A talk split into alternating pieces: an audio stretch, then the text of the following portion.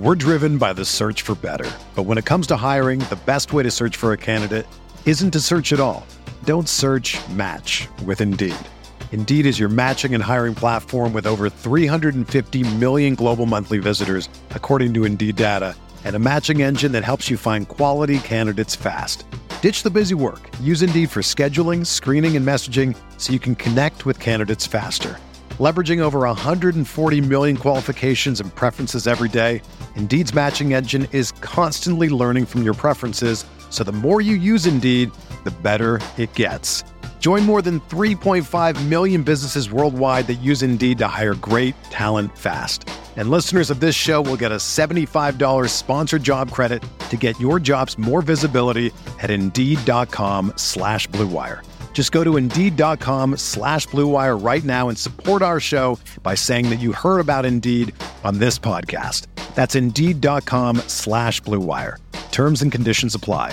Need to hire? You need Indeed. You are listening to KC Sports Network, proudly presented by Emprise Bank, your partner in possible.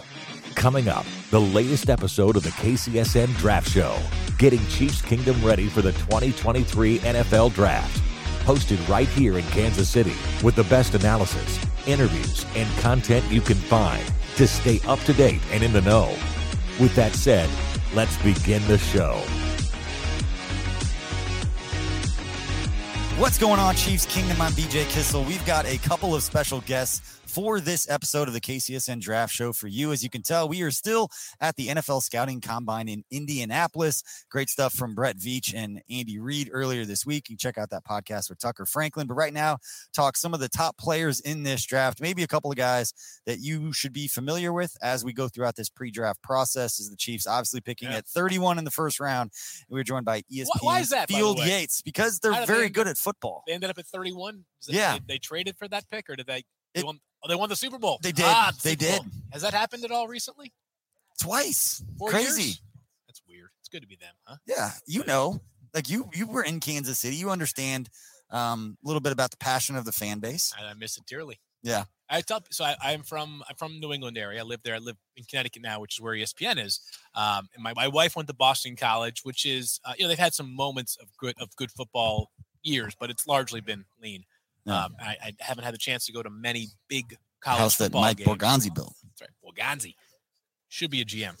We'll yes. talk about that. Ask me about that because I'll, I'll, I'll, have a 20 minute rant on it, but right. um, somewhere. Um, but I didn't have a chance to go to many big time college football games. But my experiences at Arrowhead were like big time college football games. You know, 6 a.m. and this was not necessarily during the peak years, right? And the fans were there. You could smell the barbecue from miles. You get off the highway and you could smell the barbecue, and uh, the passion was exceptional love the atmosphere of the game. I consider myself very fortunate to have had some moments there uh, at Arrowhead Stadium, uh, Jihad Stadium. yeah, G E H A. Although Chris. Jones calls it Jihad, so apparently it's allowed. I'm following the lead of Stone Cold Jones. yeah, once he says it, then it's kind of accepted yeah. that that's yeah. what you're going to say.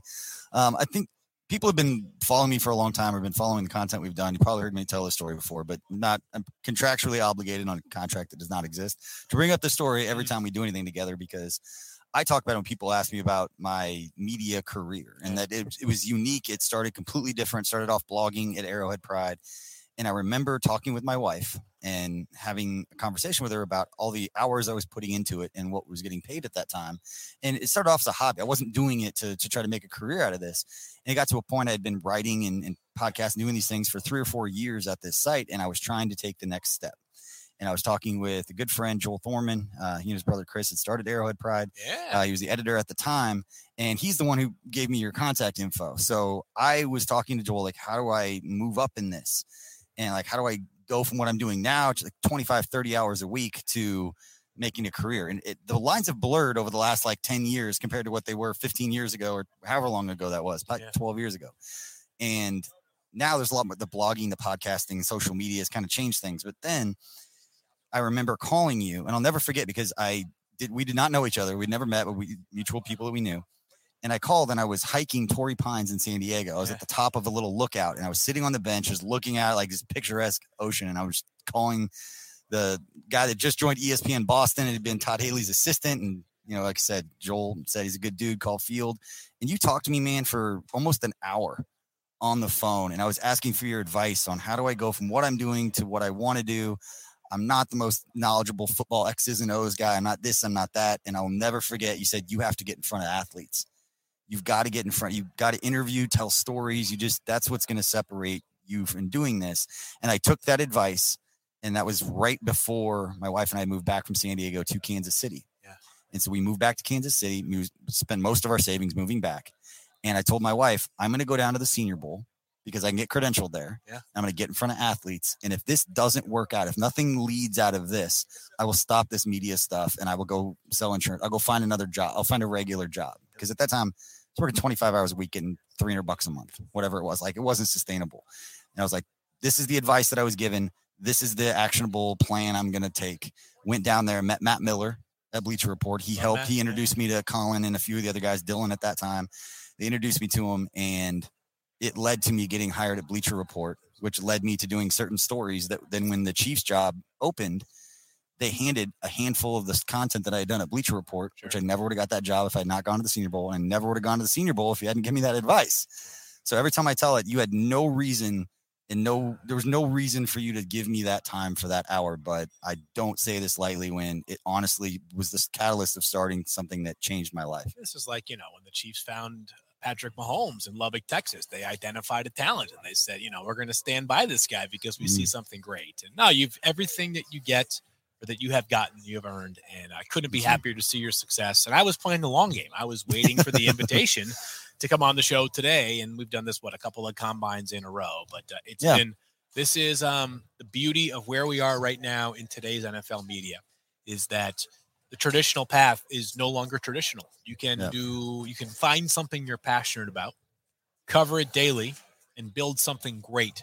And an audience will respond to you. And the passion of Kansas City fans that we discussed earlier Yeah. is basically unmatched, and it's reflected in the success that you've had doing your own thing with the great team around you. yeah that, that's what it's all about. I mean you get good advice talk with good people. It's the reason i love coming to the combine. We all have a shared love of football. We all get Totally. together and talk about it for a solid week in indianapolis. It's always fun. The best.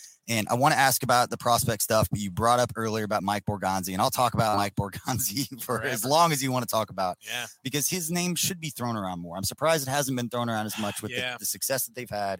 The culture that's built is that you, he knows and he's been around. He knows what to build that culture looks like. He's been there for a long time through different regimes. Who's there before Brett Veach and Andy Reid got there. He's one of the guys that stayed. Um, but yeah, he should be on a short list of GMs that if you want to come in and, and set an organization the right way that can sustain success. Uh, Mike Borgonzi knows how to do that. Yeah, I think a personal mission of mine is to see him become a GM just because I know how deserving he is. And there's this interesting dynamic when you're discussing the credentials of a future coach or a future GM that I feel uncomfortable with now. What tends to happen is that you gravitate towards the hot coordinators and you say, How awesome Mm. would this guy be as a head coach? And in the case of some, they end up becoming great head coaches. In the cases of others, they flail after just one year, right? I mean, we saw a 15 game tenure this past season in Denver for a coach that was perceived and he was billed as this offensive genius, right? Mhm. There's a difference between being a coordinator and being a head coach. Um, and there's a difference between an assistant GM and a GM. That being said, when you've worked with somebody personally, you feel a bit more emboldened to speak about their credentials. I felt that way about Ryan Poles, who thrilled for the opportunity he has right now in Chicago. And I think Bears fans are very fortunate to have him. And I feel the same way Yeah. about where Mike Borgonzi eventually becomes a GM. And um, you know, there's only so many openings. There's 32 in total. Not every team even has a GM, right? And they don't necessarily open up as frequently as coaching gigs do. But uh, uh, if you're an NFL owner listening to this show right now, or just a fan that has a, a tie to an NFL owner, make sure you drop that name in there because there's Yeah. nobody more deserving. I really believe in the league than Mike Borgonzi. Yeah, and I think it's interesting, and you might be able to speak to this because of the role that you had when you were at the Chiefs. You saw it differently in that, you know, the pro personnel department, the college personnel department, sometimes they cross train and they do a little bit of both, and they have a chance for those scouts to do both. Sometimes they're kind of siloed where you've got this specifically, and then Mike's worked in both. And so much yeah. about being a GM, same thing with being a head coach. And you mentioned it, you know, coordinators become head coaches, and it's not about you know making the the calling the timeout at the right time or the best two minute situation, whether you're offensive or defensive minded.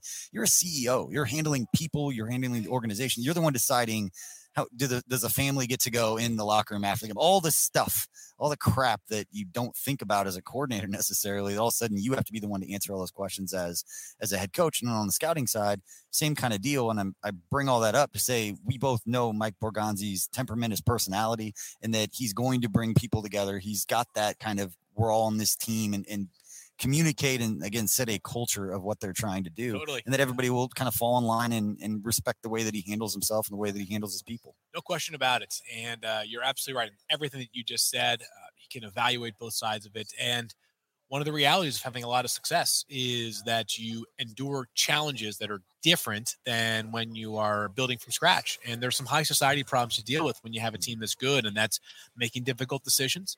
It's having to trade away one of the best receivers in football and having to evaluate how do we replenish the roster if we do that. What's the cost benefit analysis of acquiring six draft picks in exchange for a guy that we know if we keep him, he's going to help us win a lot of games. Yeah. And uh, yeah, I just I believe strongly, and uh, you know I'd love to see it happen. I hope it's I hope it's next year. I hope it's uh, the next opening. Uh, every, I hope every next opening uh, that becomes available has Mike Borgonzi on their short list, and uh, you know not just a great evaluator, but um, great human, and we need great humans in the NFL uh, leading organizations. And I can certainly speak to the personal character there that uh, he's as good of a, of a man as you'll find in this league. and the family and Jill and all of them would be awesome Yeah. to see. And I self just want to see more people that I know personally staying on the podiums because you got it on the coaching side now. You got Poles and Ballard and all these guys. Totally. I get to a point where I'm going to know like a third or a quarter of the coaches or GMs that are standing on Yeah. podiums because Yep. Andy Reid and that whole culture gets uh, gets it done. But Phil, let's talk. Let's pivot. Talk a little bit about some of these draft prospects. The reason that we're all here yeah. uh, in the draft this year. It's it's interesting for Chiefs fans because it's been like a week, not even a week since the parade. Yeah. And celebrating that, and now we're pivoting very quickly and talking about Comes the draft. fast, right? But yeah. uh, let's talk globally first. What are the the strengths, weaknesses? What stands out about this particular draft compared to maybe the last few? Yeah, so I would say that this is a class that will be defined by the quarterbacks because there are three, maybe four that'll go in the top 10. Everybody knows the names Bryce Young, Will Levis, CJ Stroud, and Anthony Richardson is kind of the wild card here. I Mhm. don't know that it's a great draft beyond that. Like blue chip prospects beyond the quarterbacks are probably a little bit harder to find this year than other years. Uh, the cornerback class is very interesting, and deep. The tight end class is just very deep in general. Not bad for edge rushers. Um, I think it's okay though in a lot of spots. Okay. Okay in wide receiver, okay at offensive tackle, pretty good in the first round for offensive tackle, but not maybe not dominant. You know, we've seen some really good all pro level tackles in the past few, whether it's Rashawn Slater types or guys of that level that I think are really talented. I don't know that it's quite uh, that caliber of a class.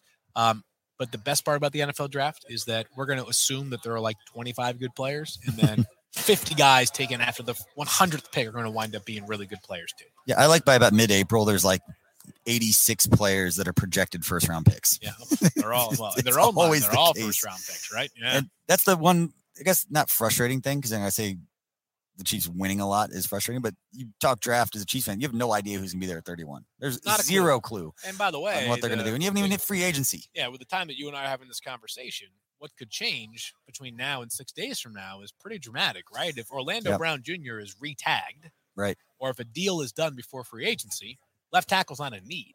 Yep. But if Orlando Brown Jr. is not there, well, then I think it's pretty obvious what the Chiefs' top need is this offseason. It's potentially two offensive tackles you're replacing. So uh, the other thing about the draft is that it takes place after free agency, as, as opposed to the NBA, as an example, where it takes place before free agency. So the gaps Yeah. that you think you have to fill right now could be filled over the next month. You're listening to the fastest growing sports media network in Kansas City, KC Sports Network. We'll be back right after this. We're driven by the search for better. But when it comes to hiring, the best way to search for a candidate isn't to search at all. Don't search match with Indeed. Indeed is your matching and hiring platform with over 350 million global monthly visitors, according to Indeed data, and a matching engine that helps you find quality candidates fast. Ditch the busy work. Use Indeed for scheduling, screening, and messaging so you can connect with candidates faster. Leveraging over 140 million qualifications and preferences every day, Indeed's matching engine is constantly learning from your preferences, so the more you use Indeed, the better it gets. Join more than 3.5 million businesses worldwide that use Indeed to hire great talent fast. And listeners of this show will get a $75 sponsored job credit to get your jobs more visibility at Indeed.com slash BlueWire. Just go to Indeed.com slash BlueWire right now and support our show by saying that you heard about Indeed on this podcast. That's Indeed.com slash BlueWire. Terms and conditions apply. Need to hire? You need Indeed. Entertain, educate, inform. KC Sports Network. Let's stay on tackle because, uh, again, that's two moves that they have to make, whether it's Andrew Wiley uh, moving on, getting paid somewhere, especially the way that he played down Yeah, the stretch. Really strong. Um, let's talk about the tackles in this draft. You mentioned some in the first round, Yeah. not maybe blue chip, but Chiefs don't have to worry about the blue chip because they're not going to be drafting anywhere near uh, getting blue chips like that. But this is we've seen them find success. I mean, look at last year's draft class, fourth most snaps played by drafted rookies last year. The Kansas City Chiefs, who also happened to win the Super Bowl. We Yeah. talk about seven, eight guys model, on the right? defensive side. It's crazy. Talk tackles. Who are some of the guys maybe at the end of the first round, uh, mid to end of first round that could be available that that stand out to you? I'll just go through the ones that are probably first round picks because at this point I don't have a great grasp of like high first round pick versus Yeah. mid first round pick. But Peter Skoronski from Northwestern played awesome uh, in some big moments. Played well against Ohio State this past year in a crazy game with like awful weather where Ohio State couldn't move the football at all. But it's hard to play defense. Uh, it's hard to play offense uh, against Ohio State every week, and he did a great job. Uh, some think he could be a guard, a little bit of a shorter armed prospect, but Peter Skoronski, very, very good player. Some believe he could be a top 10 pick. Paris Johnson Jr. from Ohio State, Mhm. one of two Ohio State tackles uh, who I think will end up going pretty high in the draft. And Dawand Jones is six foot nine. He plays right tackle for Ohio State, but we're talking all of 6'9, 380 pounds. I mean, that's a mountain of a man. There's only like three guys in the league that are close. Orlando Brown Jr. being one of them, Trent Brown being one of them. Um, but those guys are rare body types. Uh, and then Broderick Jones from Georgia, the left tackle who uh, played a ton of snaps for them this year. Left, he's a phenomenal athlete, big time player, redshirt sophomore this year. So he's young, hasn't played a ton of football as relative or uh, compared to some of the other guys uh, that could be drafted. But those are the the three to four names that I think you hear quite often in the first slash top of the second round chatter. All right, let's stick with some of the storylines again. We know going into free agency, we've talked about it a lot on this network. Uh, that the wide receiver position, the Chiefs are going to have to make some moves, whether it's bringing the guys that they had last year back. Yeah. Just from a sheer number standpoint, said this probably a thousand times over the last two weeks. The only receivers under contract for the Chiefs beyond this season, so starting in the new league year and here in a couple weeks, are Kadarius Toney, Mark Skyy Moore. Skyy Moore, and Marquez Valdes-Scantling. Yeah. that's it. Yeah, that's it. And um, I think there's in some ways the pre-agency, pre-free agency uh, in the Kadarius Toney trade, the Skyy Moore draft pick last year. Uh, MBS played like 95% of the snaps this year in a ton of games, so he'll be, you know, he'll be same thing he was this year. Um, but this is a buyer beware market for the free agent wide receiver class. Uh, I think there's a pretty healthy debate about who the number one wide receiver is. I think it's Hmm. going to end up being somebody like I tell you at the beginning. It's how they're going to be Juju Smith Schuster, Jakobi Meyers. Yep. You want to lump Odell Beckham Jr. into this conversation, you can, but he's been available for so long that it's hard for me to know exactly where the health is. Yeah. Um, obviously, didn't play at all last season. Um, I think Mecole Hardman's going to do very well for himself in free agency. Got Yep. a really, you know, he's got a lot of traits that are at you know desirable. Sudden, fast, obviously, uh, has big plays uh, on his resume. Um, but the question is, as we saw last year, that market exploded. So Yep. I don't know exactly where Juju will check in, but I think you know Jakobi Meyers could be a 14, 15 million, 15 million dollar per year guy. He is so solid. Yeah. Does everything well, but nothing at that like rare level, right? Doesn't run real fast, not super big, not bulldozing with strength, right? Yeah. As an example, like how do you evaluate that? And I think there is um, probably some value to be had both in the draft and also in the later waves of free agency for wide receivers. I think there's a lot to get excited about with making moves and making trades. And that was Yeah. the DeAndre Hopkins over the last week. That was a, a conversation that people are having of would you bring in DeAndre Hopkins? Is he washed all this? He's not washed. Not washed. He- no, no, and no. DeAndre Hopkins with Patrick Mahomes, there's no reason that any Chiefs fan wouldn't be excited about what that pairing would look like. But you're giving up draft assets, resources, you're having to pay top dollar. But to your That- point, yeah. with the free agent market, you're having to pay a lot of money because you're building through free agency in that way. So most Well, likely other- scenario, you bring Juju, Justin Watson come back. You still need to bring in somebody if they draft somebody. we haven't seen a ton of production from rookie wide receivers in Andy Reid's offense because it, it takes time. It does, and that's and that's just a reality of the football of the NFL. It's it's it's development. It's it's adjusting. I will say this yeah. though on DeAndre Hopkins is you just got to be careful too because let's just envision like right now people are saying, well, you know, he's he's due this over the next two years. I believe it's about thirty six million dollars. If DeAndre Hopkins is not traded, or even if he is traded before free agency begins or deals agreed to, and those other wide receivers cash in big, let's just say that Jakobi Meyers gets $16 million per year, even $15 million per year. Yep. DeAndre Hopkins probably saying to himself, I'm not playing for 18 million bucks a year for the next two seasons. He might yep. be saying, Hey, you want to trade for me? You're also going to have to give me a big raise, 25 million bucks a year. So just I want people to be aware that like how you see the contract right now may not be how you see the contract once he's traded somewhere. Yeah. And then the conversation isn't is DeAndre Hopkins worth 25. It's the the difference between him is, and Orlando Brown, right? Him, Orlando Brown, or just if you're gonna go get if it's not, you know, DeAndre Hopkins and making the trade and giving up some sort of draft pick, it's do we want to give Jakobi Meyers 16 million? Is DeAndre Hopkins worth nine million more?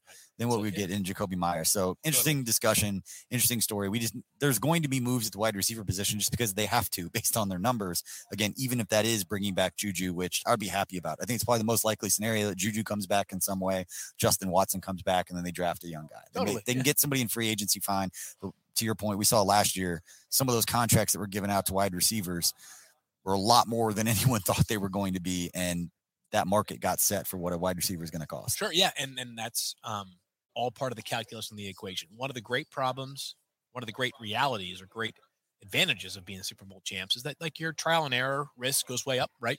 Um, if the if the Chiefs overpay for somebody in free agency at wide receiver, it's not going to cripple their their roster this year, right? Like yeah. MVS was really good down the stretch and good in the playoffs too, but like there were portions of the season where he was really quiet, right? And you're like, I don't know if it's a ten million dollar per year. Who cares? Right. Didn't bother him, right? Like they're off. He played a ton of snaps like 95% of the snaps in a bunch of games I mentioned earlier, like had good production. Like I'm, I'm like, that's a totally serviceable contract now, right? Especially with where the wide receiver market is, right? Um, but it might not be elsewhere. Yeah. Right. Like it may not be elsewhere when you're a team that's only won seven games. You might need more out of your top free agent wide receiver acquisition. So whether the Chiefs spend big there or nowhere or somewhere else, they can afford some risk, right? Like what's worst case scenario for the Chiefs last year, next year, Patrick Mahomes plays 17 games, 11 wins, 12 wins. Yeah.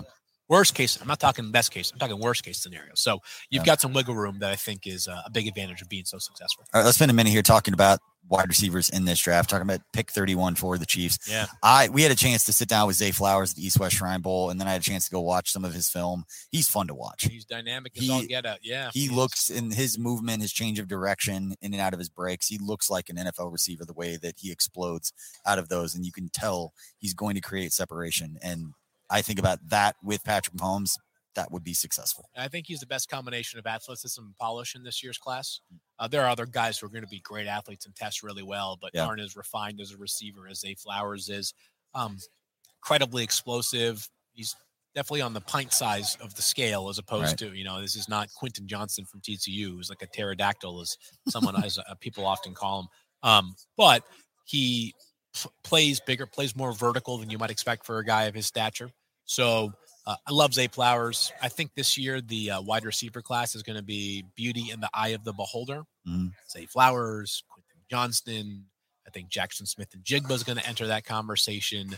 And then I think you're going to see guys in the second round that are good players, but that if you pulled 10 teams, if there's five second round receivers, each one might view them in a different order. Mm. Yeah. So it's a strength and numbers class more so than it is okay you know ja'marr chase is is wide receiver one in this class or you know there's a ja'marr chase and a jaylen waddle and a devonta smith we don't have that this year but we've got some really really good players all right last position group i want to ask you about are you know say edge rushers yeah. um those premium pass rushers. You can say an interior guy, those inside outside guys. I know Steve Spagnuolo loves to move those guys around. Sure. Um, who within that that area, you know, not the top top five picks, because Chiefs aren't going to be flirting in with that. But uh, who are some of those guys into the first round?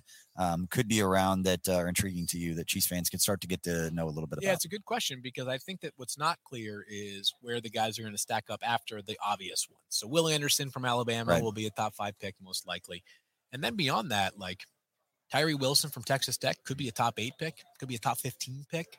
right? Lucas Van Ness is kind of a more versatile player from Iowa. He could be a top 20 pick, could be a top eight pick, could be a top 30 pick, right? Um, Will McDonald, four from Iowa State, great athlete, strong Senior Bowl week. He could be. I, I, thought it wasn't even a first round pick until Mel Kiper Jr. had him in his most recent mock draft at eighth overall, right? So I think that what we're realizing it was the edge with the edge class, like that's going to be another one where every team's going to value them a little bit differently. All right. Final thoughts before we let you go. Again, we're hanging out with ESPN's Field Yates, getting yeah. some good stuff, talking Chiefs, talking draft. Uh, who's let's say who's your sleeper favorite sleeper player? Ooh, good question. Um, that will not be a um, sleeper anymore after uh, this. No, yeah, it's going to say like you're going to have a hard time. You know, I actually made a note on my phone of guys that I was like watching closely recently. Let me see if I can find. I just I had something I wanted to write down, and I was like, let me see if I can. We asked that earlier uh, to Charles Davis, and he brought up Julius Brents, quarterback okay. from K State. Okay, so he was just placating to his audience. All right. Um, Kansas City sports these fans. names. These are like, um, man, I don't. I, I gotta like like type my own names like more legibly. Um, hmm. Yeah, now I'm not, now I'm reading all my draft notes, and there is just like way too much stuff in here. All right, so Calijah Kancey from Pittsburgh, who I don't really think is going to go that long, that that far down. Um, I'm looking at all the wide receivers. No, um, man, I have a I just a file that is just like not at all worthwhile of stuff. I don't have a good answer right now. Not gonna, like these guys are all like all the names like Jalin Hyatt, like you know these names, Jalin yeah, Hyatt, right? These call him a sleeper. All, like yeah, these aren't these aren't a, these aren't a sleeper at all. Like this Deuce Vaughn.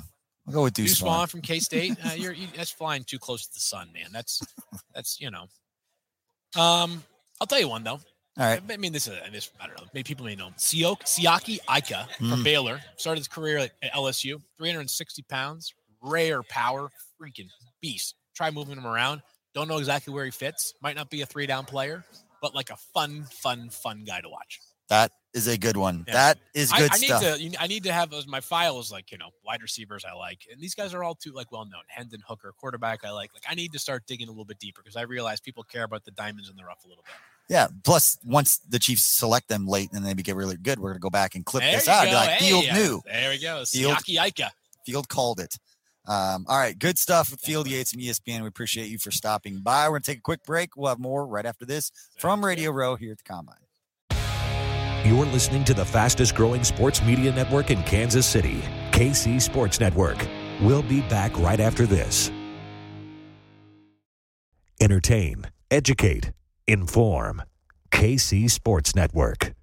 Welcome back to Radio Row here in Indianapolis. I'm BJ Kissel. This is the KCSN Draft Show, bringing you different perspectives from different people here at Radio Row. And one of my favorite interviews, one of my favorite dudes that I've known for a very long time in this business, one of the hardest working people that you will find in this business. You can find his work at CBS Sports HQ. You can also find him at Football Game Plan, Emory Hunt.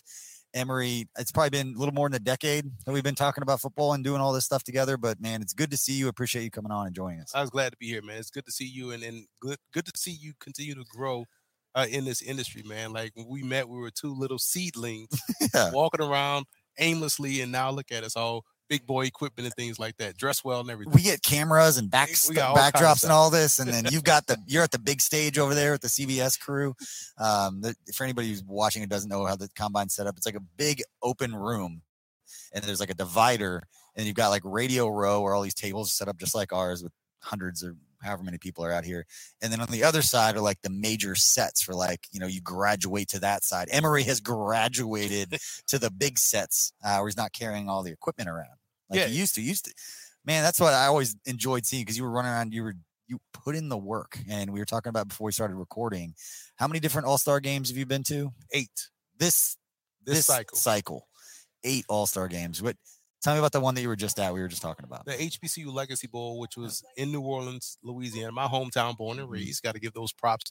Uh, and it was a great event because it's a week long event set up like the Senior Bowl for all the top HBCU prospects. Um, and this uh, this year, this year's edition is the second year. Uh, was good about it that they attached the HBCU combine to the beginning of the week on that Monday. Mm. And so now guys that some guys that participated in the week got to participate in the combine, and you know some guys that didn't just at least got the combine. Then you go and practice in front of scouts, and then you have the game on Saturday. Uh, the problem this year was that it was Mardi Gras week. Hmm. so, yes, Monday was great. We got an email saying there's no practice on Tuesday because obviously streets are blocked off in New Orleans. They won't be able to get out the hotel. So now it's practice on Wednesday, Thursday, walk through Friday game Saturday. So uh, it was great to be out there. Um, it's going to continue to grow, and it was it's a great event to see these guys go out there and showcase. I personally wish it would be a little earlier Okay. because it runs up against you're going to eight All Star games, they're going to run into each other. well, oh, put them in December, right? Right. You know what I'm saying? Because Yeah. you don't want this one to be right after or right before the combine. Yeah. For obvious reasons, right? right. So uh, that's my only takeaway. All right. What who are the players that stood out? we saw it with the Chiefs last year. I mean, Josh Williams, I think Nazeeh Johnson, like, and then the history of the organization. I mean, I was there, maybe listening to this, I was there for six years, know the history of the Willie Laniers and the um Emmitt Thomas at Bishop College and like the Mhm. different all the history the Chiefs have had. And we've talked about that uh going back to um the original Otis scouting Taylor. days. Huh? Otis Taylor. Otis Taylor, yes, and I'm I blanking on the scout's name. Lloyd Wells, Mhm. the scout for the Chiefs, um, and what he was able to do to help him win Super Bowl four with all the players that he was able to bring in. Um, legend uh, that most Chiefs fans should know. If you don't, look him up. Um, but who were the players that stood out to you at the HBCU Bowl? It was a defensive jambalaya or defensive gumbo, to put it that way. Right, Uh, you look at going back to, you know, you, I'm glad you brought up, uh, you know, the kid from Fayetteville State, Williams, right? Josh. because there was another corner out there that just tore it up. It was Keenan Isaac, who we tend we I think we saw down at the NFLPA Bowl. Okay, Measured in at 6'2, 188 pounds, lockdown corner, and was consistent. And now he's going up against a, a guy that I'm surprised he's not here because he would have burned up the track. And Xavier Smith, a receiver from FAMU, Florida A&M, Mhm. and you know he's a shorter, shiftier guy, but he did a great job of making sure he didn't beat him with speed. He made him work hard because his press skills was excellent. And Isaac was someone now that has stacked back to back excellent All Star game performances, and that's just huge for him going forward. I think he's someone that may end up getting drafted now based off those two All Star game performances that we didn't see here at the combine. So he stood out. And Joshua Pryor was a name that was very popular two years ago coming out of Bowie State. Kind of fell out of favor a little bit. More people had questions about his weight. Mhm. You know, he was 270 at one point, dropped down to 219. Uh, we found out why, and then now he's up to 242. Looks great and carries it well, moves well, looks like the product he was two years ago. Uh, so he had a great week. And also another guy that stacked together back-to-back All-Star game performances was Andrew Farmer. Uh, out of Lane College, a Division Okay. two program. Was excellent at the Hula Bowl, and then parlayed that into an opportunity here at the HBCU Combine Legacy Bowl, and did exceptionally well. we I'm going to ask you about some more players. We'll take a break from that for people that aren't familiar with these players, trying to remember all of this. When you go to all these different events, like what is your favorite part of going through this process? Is it just watching the guys compete? Is it getting a chance to talk with them? What is it that kind of keeps you going? And I said eight All Star events is a lot. I, I like going to all the different All Star games. I appreciate them. Eight is a lot. So you you obviously love it. What is it about each of those events that you look forward to the most? Well, it's, it's understanding my process. You know, football is 24 7, 365 for me because I cover the NFL, Canadian, USFL, XFL, all this stuff, right? And so during the regular fall football season, I'm covering NFL and college football. I'm calling games, I'm mm-hmm. analyzing games. Um, so my draft process doesn't really start hmm. until January. So that's what I love the most. I get to get eyes on these guys before I get eyes on their film. So mm-hmm. now I get to see body type, movement skills, athleticism, true height and weight, because we know it's always a two inch. We both play college athletics. Yeah. We know it's a two inch and 10 pound cheat, Yeah. you know? So when you get to a real game and you see a guy there at legitimately 6'2, Mhm. 188, okay, how is he built? Can he add uh, 10 more pounds with his frame? He can. You can project him now forward. So I just love being able to see things for the first time in a live setting because then now I go back to the tape and I'm not surprised or I am surprised by what I see on film because we know this all star game settings are the biggest tease. Mhm. The guy can go out there and kill it in one on ones, and you go back and watch the film. You're like, man, this dude couldn't get off yeah. bump press in a real game, but he's out here killing it. in one on ones. So Mhm. when I see something for the first time and it doesn't mesh up with films, I have a now sharper picture on what this prospect actually is. When you've gone through this and you've watched, and then we talk about like sleeper positions. And I know running back, you probably got your eye on a lot of the running backs. We talked about that out the East West Shrine Bowl. You like the bigger backs, Mhm. like the big Old guys. school. Who is in this draft your prototypical? Like that's my guy. You, have a draft? You ready for this? You gonna love this. Well, Deuce Vaughn. really? I am a Deuce I didn't. Vaughn fan. I'm happy that you said that, but I just set it up talking about big backs, and then you bring up the shifty guy. Right. Love the to hear it.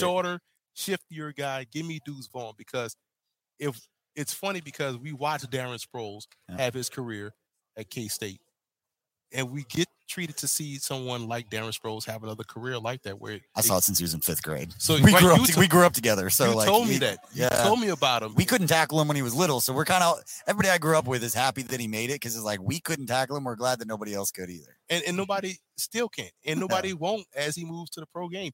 People will knock him because he's five, six, one, seventy-five or whatever, but they ignore the fact that he's making these guys that are also going to the pros. He's making them look stupid. He's making them miss. He's breaking long runs. He's shown he can handle volume. He's not taking these hellacious hits. He can catch the football. He can return. He can do everything that you want in an explosive, game-breaking level. Why would I ever take that guy off the, off the field? Yeah. And, and again, the coup de grace was the fact that he had a great game in his last game against Alabama. Yeah. What more do you need to see?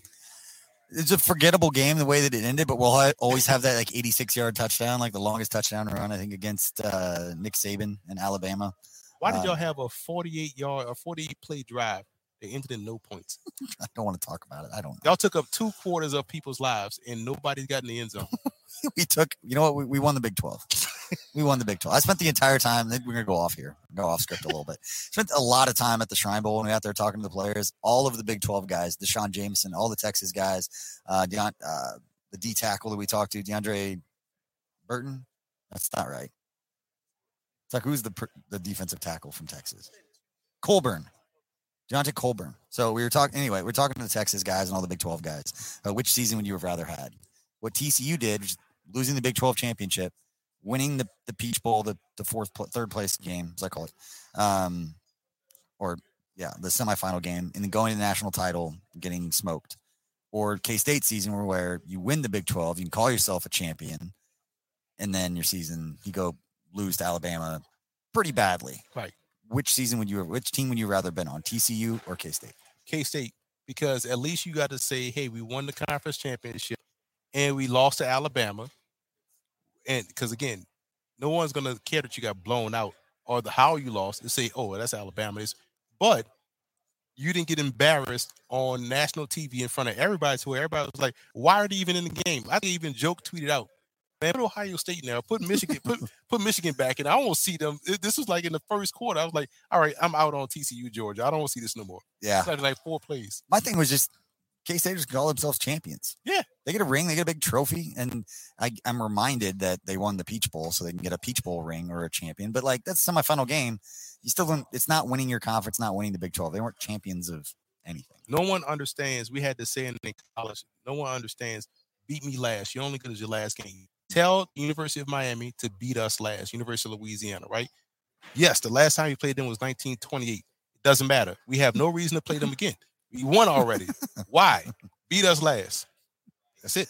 Love to hear it. All right, let's get a few more prospects. Who are some of the other small school guys that have stood out to you, either at the All Star games that you've been or from the film that you've watched? That uh, some of those late round gems that um, might not be getting the love for one reason or another, but you believe have the traits and the the mental acuity and all that to to step up and make an impact. There's two guys that I would bang the table for on my football team. One, Yep. Lindsey Scott Jr., the quarterback out of Incarnate Word, 5, 10 and a half, 5'11, 215 pounds. Everywhere this young man has gone, he balled out. Mm. He he's class of 2016. He signed with LSU. He was a Gatorade High School Player of the Year, Louisiana, Okay. which means something because that state is fantastic with football prospects. Didn't play at LSU. Transfers to East Mississippi Community College. Okay. Wins a national championship there. Transfers to Missouri. Didn't play. Transferred to uh, Nicholls and did a great job breaking records there. Cam Ward leaves Incarnate Word, goes to Washington State. He transfers to Incarnate Word and puts up 60 touchdown passes this season wins the Walter Payton Award, which the FCS equivalent to the Heisman Trophy, and also had 10 rushing touchdowns added to the mix too. He was a, a 3,000, 1,000 yard guy at Nicholls. Didn't run as much here at uh, Incarnate Word, but scored a gang of touchdowns, threw a lot of touchdowns.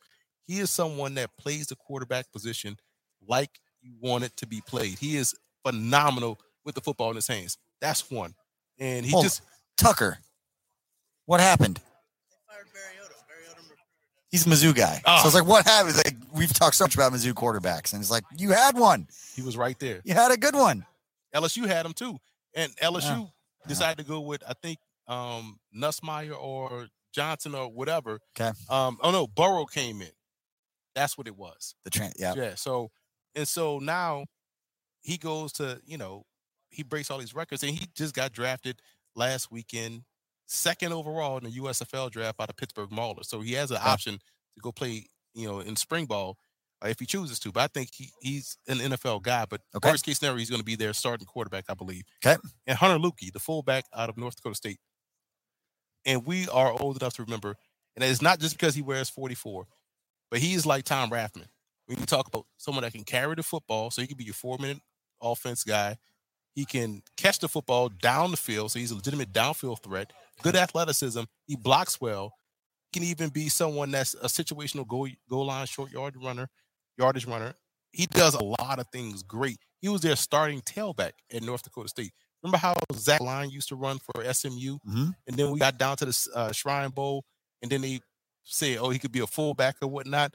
I'm like, "You got to be kidding me!" I just watched him rush 1,400 yards. At Every running back you're gonna like that fits your style is gonna be this guy play fullback. He could play full. It's like, come on, man. Like, so I like Hunter Luepke. I'm excited to see him here Yeah. compete and what he runs and how he runs.